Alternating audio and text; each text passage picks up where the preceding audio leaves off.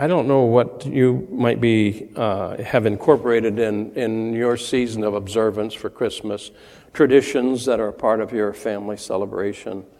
Uh, what what we normally do is that so our kids can have their Christmas with their children, we have Christmas on a different day. We had it yesterday where our kids and grandkids all came in and we celebrated Christmas, and they'll do theirs on Christmas Day. And um, we have a variety of traditions. And one is uh, we usually have brunch. It's a full breakfast and lunch combined. And then uh, we have uh, the reading of the Christmas story and prayer. And then we have the, the sharing of the gifts and the presents. And then then we play a game, usually a family game that uh, is going to uh, end up by people winning prizes or discovering where a particular gift is happening, has been hidden. And uh, Jan was the architect of our game this year, and she wanted to play Family Feud. Family Feud, synonymous with Christmas. I don't know how that works, but uh, we did it anyway. And uh, one of the questions that uh, we had this Christmas in the Family Feud that had to be answered was, um, the three, according to one hundred people surveyed, uh, the three most popular Christmas movies. And I'm remembering it was uh, Elf and Grinch, and what was the third? Oh, great, she can't remember either. So, you know, these movies really made a great impression upon us, and uh, and I'm sure they did as on you as well. And um, one of the things that you may or may not remember uh, is a, a a couple of, what was it? Home Alone, yeah, there you go. Uh, the T V uh, programming also incorporates traditional pieces. Uh, you may not realize this, but the most, the one has that has been aired the longest is Burl Ives' narration of Rudolph the Red-Nosed Reindeer. And the second to that is A Charlie Brown Christmas. Charlie Brown Christmas. How many of you have watched Charlie Brown Christmas? Oh, I'm so glad to see that hand, brother. Oh, gee.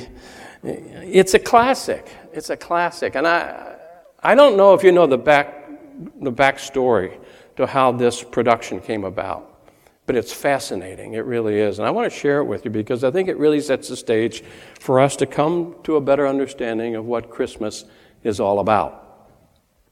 And actually, um, when it was um, Charles Schulz, who was the creator of um, Peanuts characters, Charlie Brown and the gang, uh, was asked to come up with a Christmas program, uh, there was some real specu- this, this real suspicion whether he could do it or not. You know, using this this character, Charlie Brown, who is just a loser and uh, and and uh, and bullied and uh, always just having to try to hold his principles as best he could under the duress of friends that weren't so friendly. And uh, there wasn't really any uh, confidence that this thing is going to be pulled off. Um, C B S committed themselves to it after no other networks would touch it. And the reason why C B S did it was because Coca-Cola was the one who was bankrolling it, and they were a major sponsor for C B S. And it even got a little bit more tacky for them because there was such confidence in this, this appearance of Charlie Brown on national T V that Time magazine featured it as a, as a cover story, Charlie Brown and Peanuts characters. And then on top of that, what really uh, this kind of put the screws to uh, to C B S, T V Guide had already posted its viewing. This was before the product was even finished. And so as this thing is going through its uh, production, uh, I think the guy was Lee, Lee uh, Mendelson was the director. And then they had an animator that was working with them on this uh, production. And they said, this thing won't fly. Uh, it's just not going to get off the ground. And C B S wasn't real confident in it either. Uh, as a matter of fact, um, it was said that it was going to be the doom of Charlie Brown. They they felt that badly about this thing having to be aired. Uh, convinced it was a flop. Um, the two guys that were the main partners in the in the production with Charles Schulz said, they're going to lose their jobs. This thing is so bad.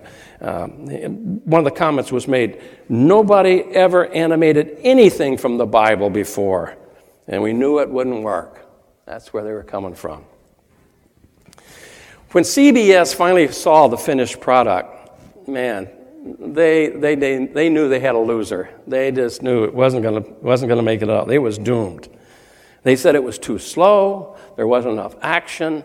The kids were not professional. Their voices were just not going to resonate with the with the viewers. And then on top of that, there was just a total total reaction of disappointment in the thing. Uh, they dreaded they dreaded the time that it would be uh, aired. Mendelson again just grieved over the process.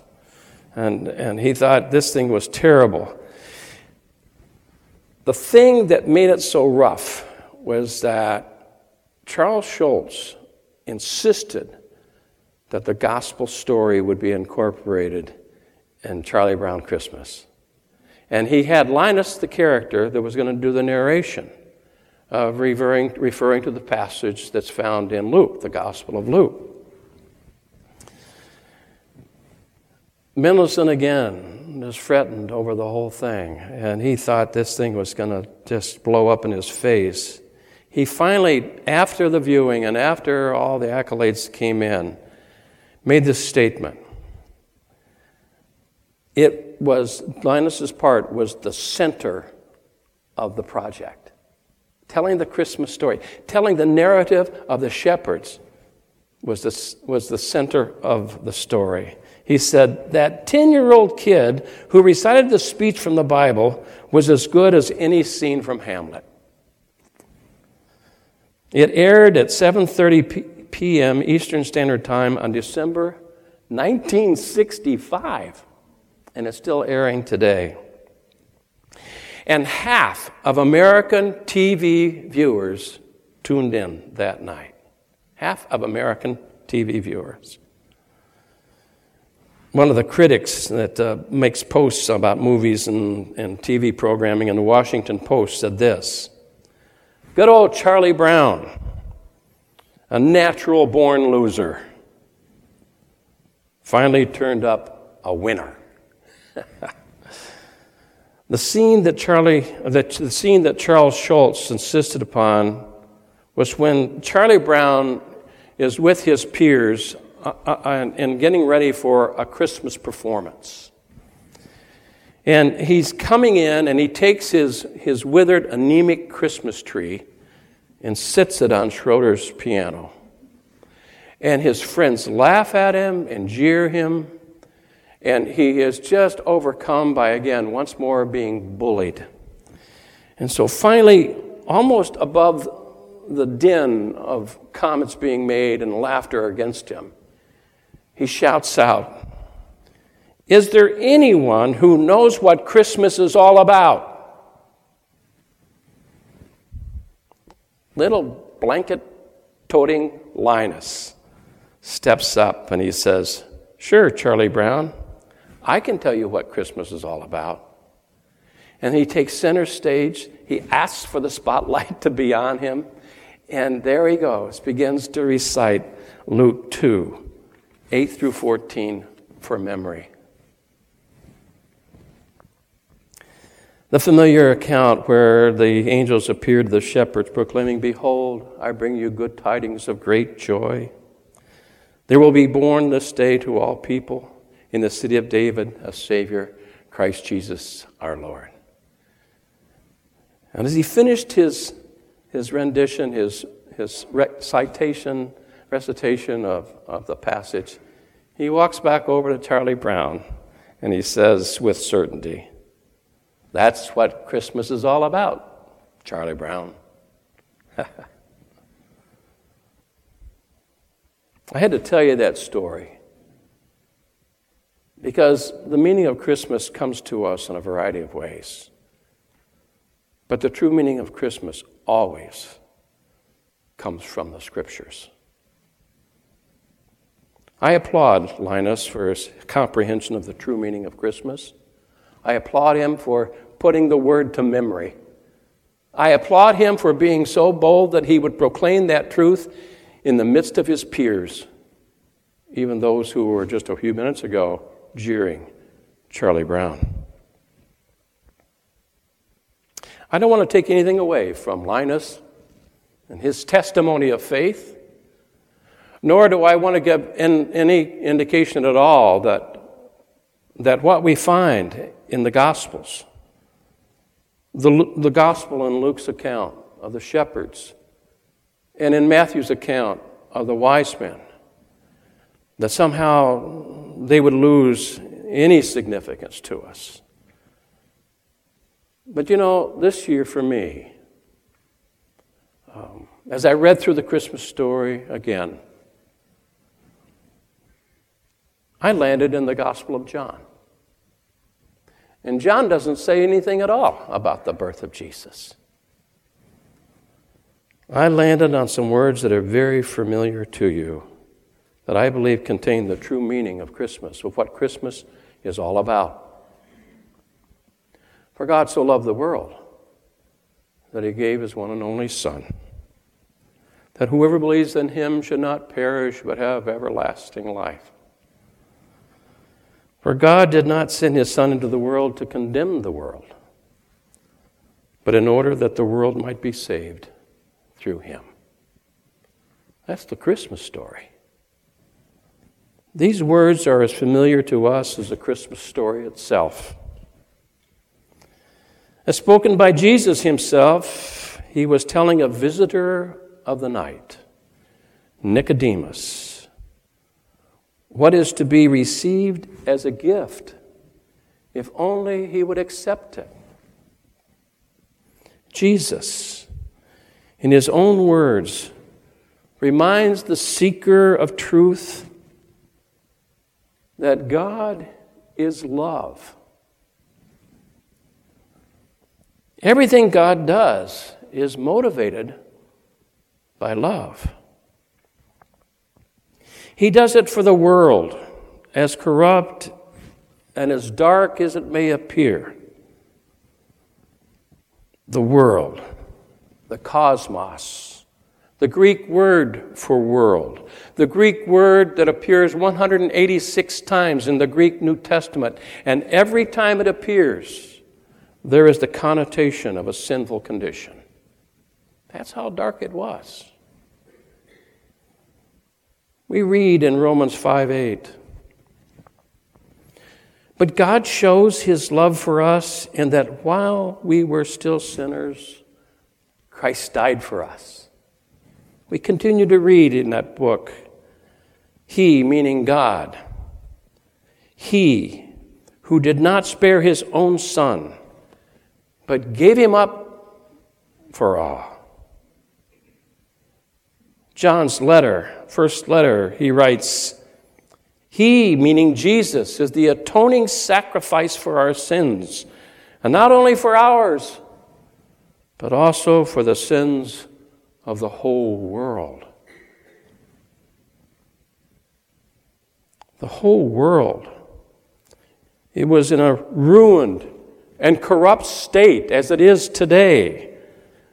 But it would be the very thing that would expose the love of God.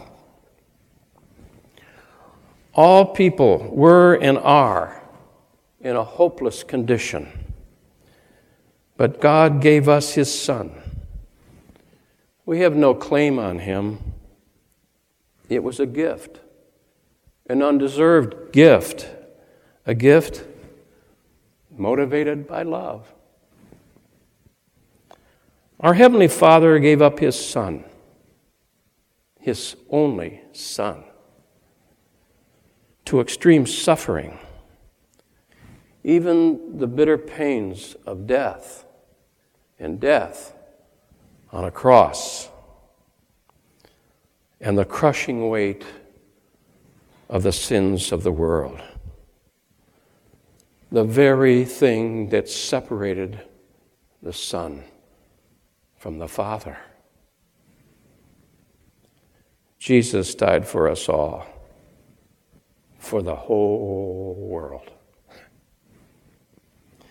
This incredible gift, unspeakable gift, inexpressible gift, his Son, given up for you and for me, for the world that we may not perish. How do we comprehend this love? It's beyond description. And I think that is well illustrated with the words from the hymn, Love of God. F M Lehman wrote those words. And matter of fact, the, there is one verse which I want to share with you that wasn't even written by him, but was written by someone who was imprisoned and scratched it out on the wall of his cell. Could we with ink the ocean fill, and were the skies of parchment made? Were every stalk on earth a quill, and every man a scribe by trade? To write the love of God above would drain the oceans dry, nor could the scroll contain the whole, though stretched from sky to sky. Jesus came to save. In his own words, he said, "For the Son of Man came to seek and to save that which was lost." You, me, the world. That's why he came. That's why he was born. That's what Christmas is all about.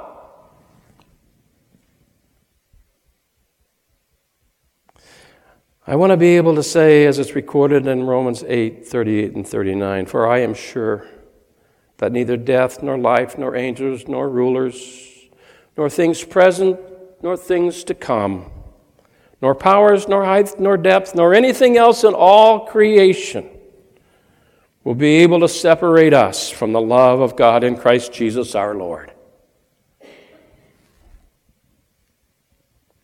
May we respond to this extravagant love, claiming the meaning of Christmas today by confessing Jesus Christ as our Lord and Savior and turning from sin and to live for him, so that also we might be able to say, as recorded in Galatians two twenty, "I have been crucified with Christ.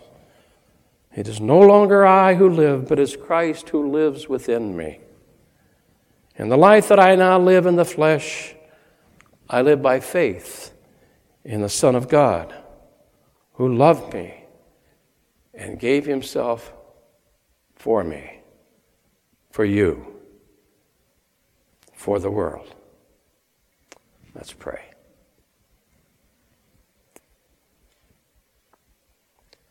Thank you, O Lord, O God, our Father,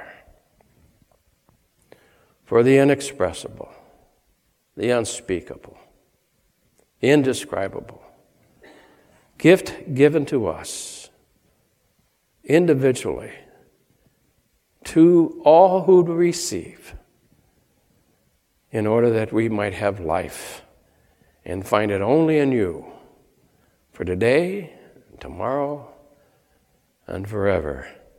In Christ's name, amen.